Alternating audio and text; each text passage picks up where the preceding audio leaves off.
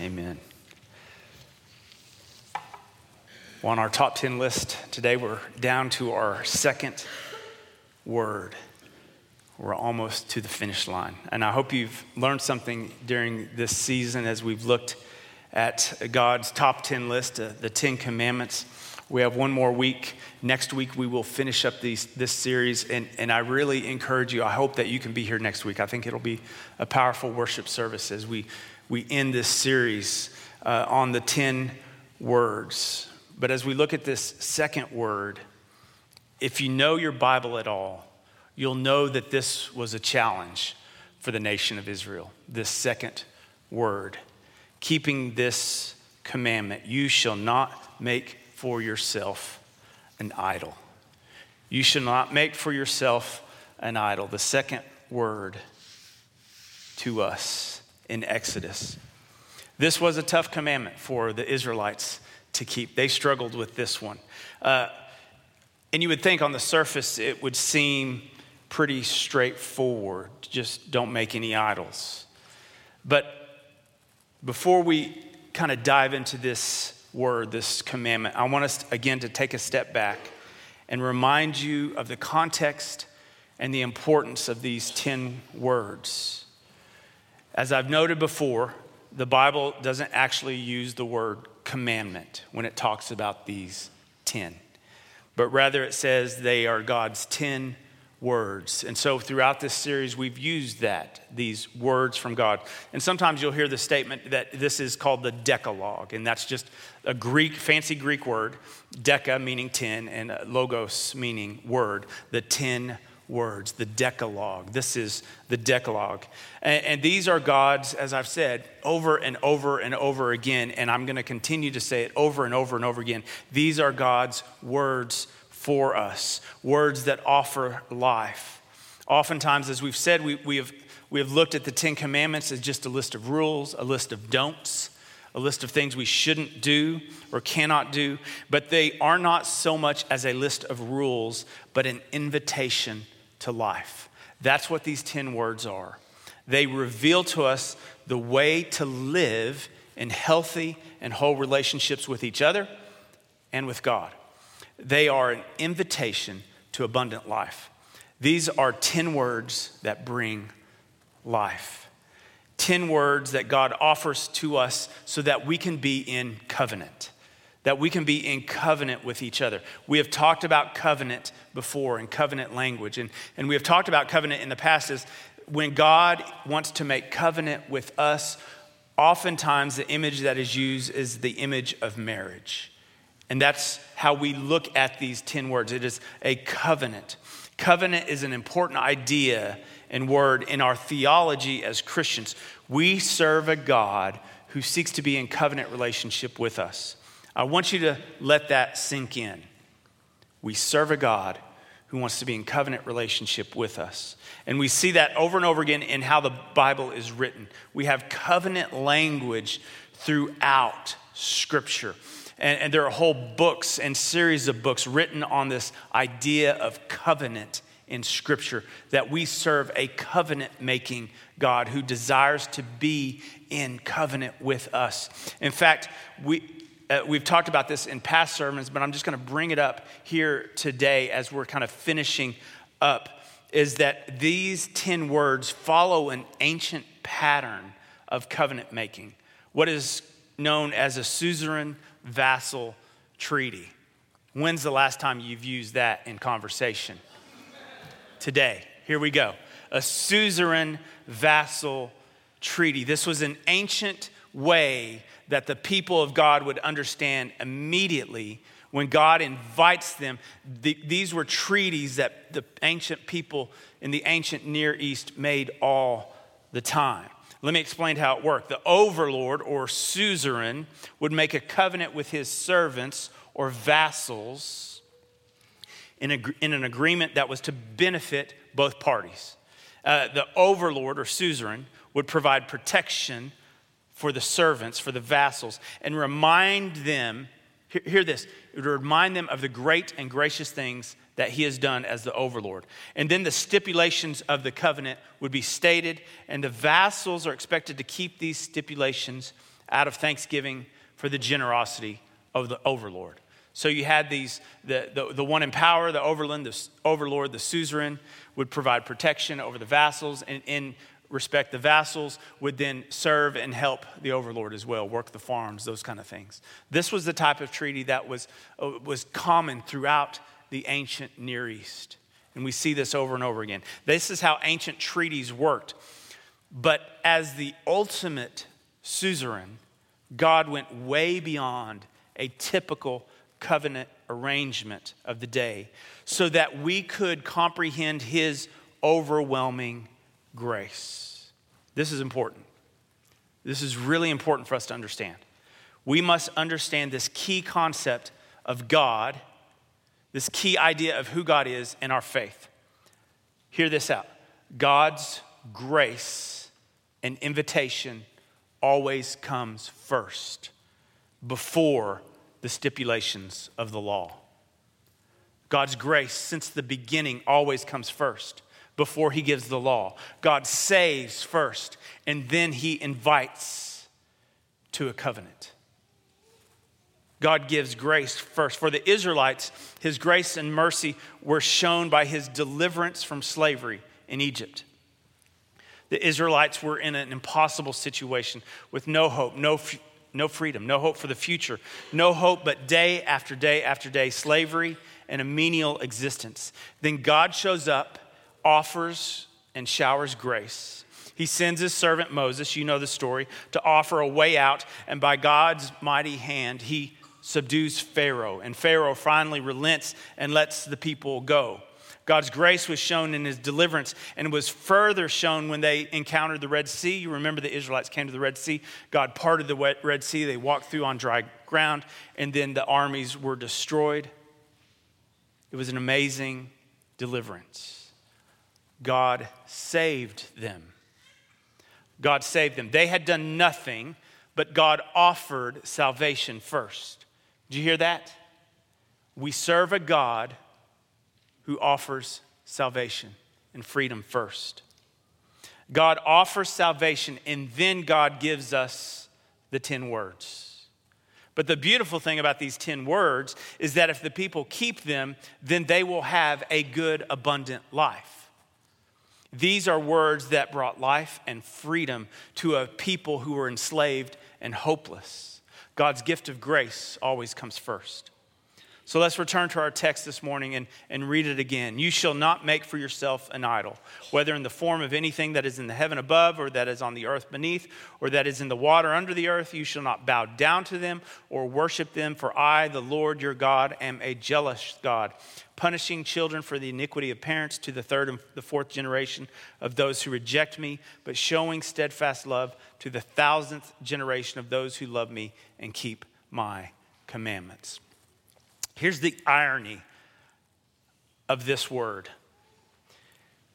Remember the, the, the, people are standing around the, the, the, base of Mount Sinai as Moses is up top, and, and, and God is speaking to Moses, and God is giving Moses these 10 words. And what happens down below? The people are getting restless, they're getting impatient. How long is Moses going to be up there? I mean, we got things to do, God. I mean, it's not like you just led us from slavery, but so they're getting impatient. They're wondering if Moses has abandoned them. They're wondering if God has abandoned them. And so, what do they do? They demand Aaron, who Moses left in charge, to do something for them. They're like, Aaron, you got to do something. You got to help us out. So they take matters into their own hand. And if God isn't going to speak to us, listen, church, if God isn't going to speak to us, if God is absent and we're not hearing from him, then we will make a God that will.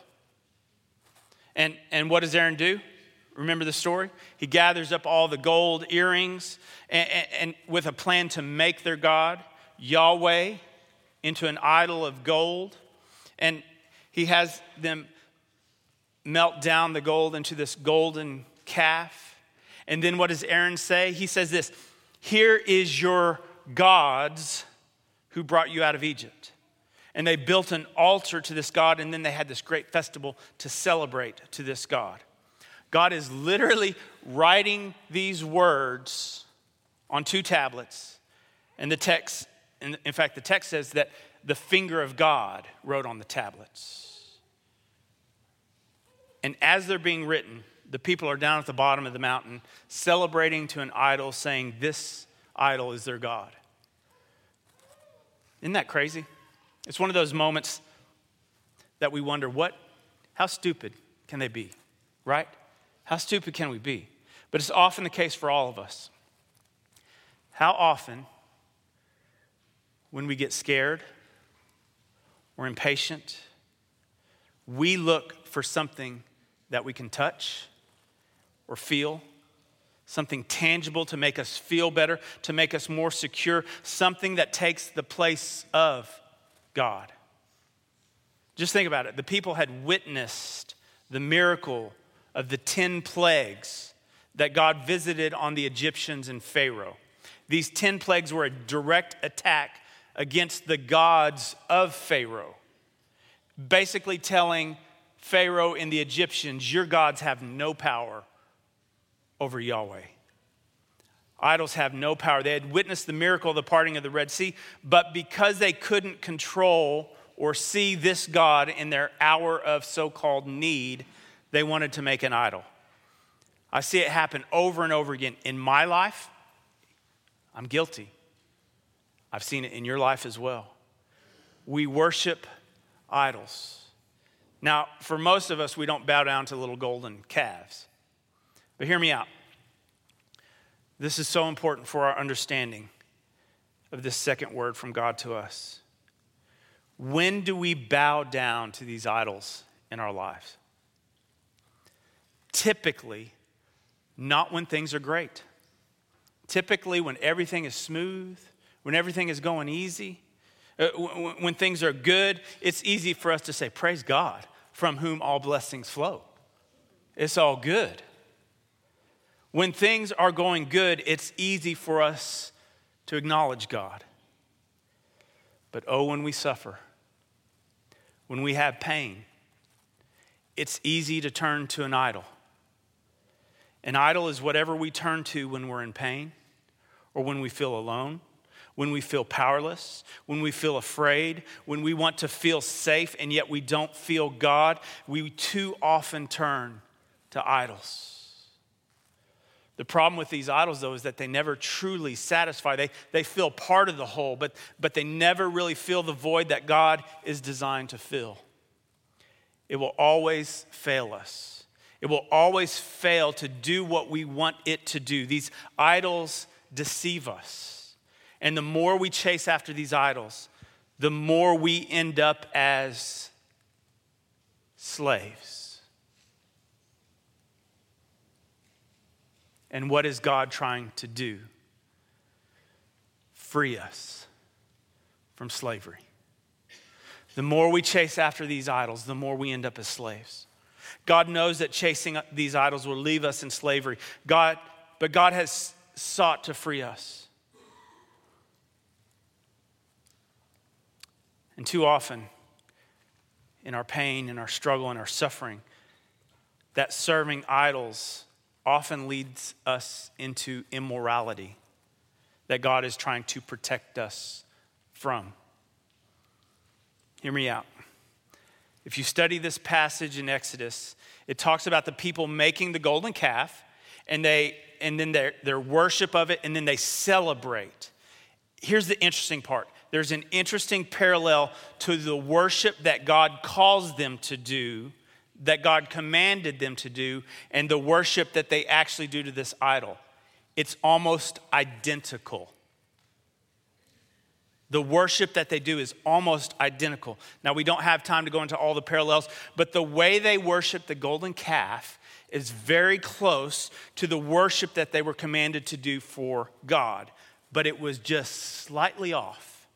It was perverted. What does perverted mean?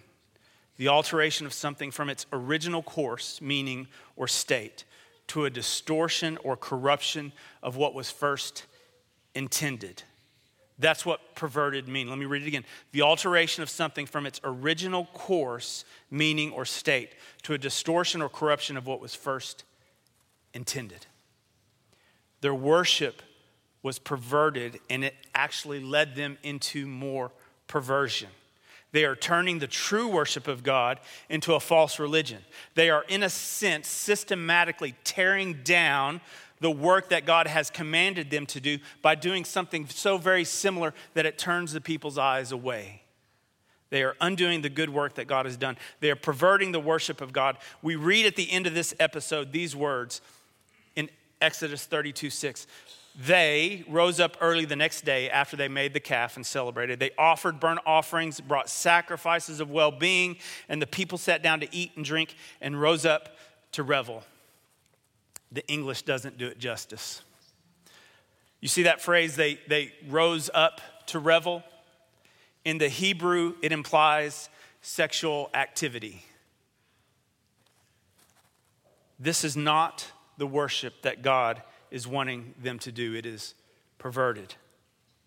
And God reminds us that when we turn to idols, it has a devastating effect on us. Let's read about the consequences of keeping this second word. For I, the Lord your God, am a jealous God, punishing children for the iniquity of parents to the third and the fourth generation of those who reject me, but showing steadfast love to the thousandth generation of those who love me and keep my commandments. The second word teaches that obedience and disobedience has far reaching implications for us. But again, we have to remember the context of these 10 commandments, these 10 words. They were given to the whole community, to us as a community of faith, as the church, as the whole nation. Hear me out, this is important. I don't believe that if a father commits idolatry, that then his son and grandson and great grandson then are automatically punished. Because we have other scripture that talks about how each of us individually is responsible to the covenant of God. So, what is God telling us here? I believe the intent is to communicate that in the degree in which Israel, the nation, the community, the church obeys this commandment, will have a long term effect on the health of the nation and on the church. It is a corporate responsibility that is an overarching theme of this verse and not just the individuals. And we also recognize that, especially in this day, in the way they lived, there would be a grandfather and a father and a son and a grandson all in a one household. So if the father commits idolatry and leads the whole family, it will affect four generations like that. It's a little bit different context for us today, but it's that, that idea. Do you, do you see how it has devastating effects on a community? If the church begins to practice idolatry, then it will have devastating effects on the generation to follow. We have to be relentless in pursuing God in a way that doesn't pervert His word. We must be intentional in praying for grace and seeking to live in faith. We must be intentional in humbling ourselves before God, asking for His divine guidance. We must humble ourselves and submit our lives to His word so that we don't take matters into our own hands when God is silent, when we can't hear Him, when we feel alone. Time after time, we see the nation of Israel seeking after other gods, making idols, perverting the truth, and it has devastating effects on the nation. This is what idolatry does.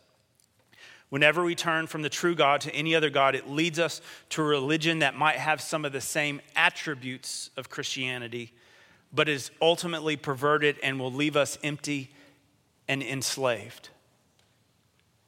And humans have the amazing ability to make idols of just about anything.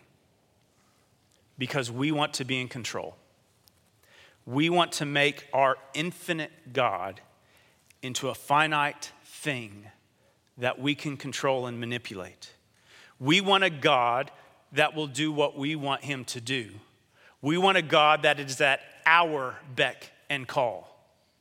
We want him to show up when we want him to show up. We want a God that doesn't make us wait. We want a God that doesn't make us have faith. So, where does that leave us this morning?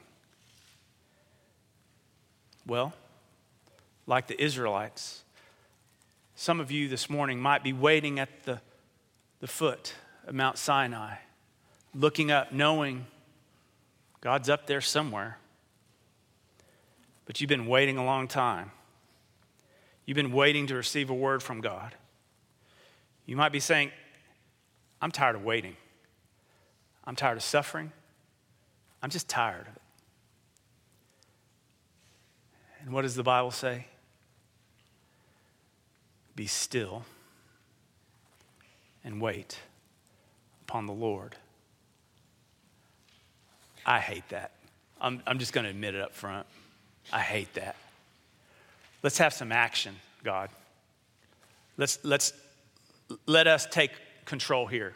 We'll, we'll get this thing kick started. God says, Be still. We have a hard time being still.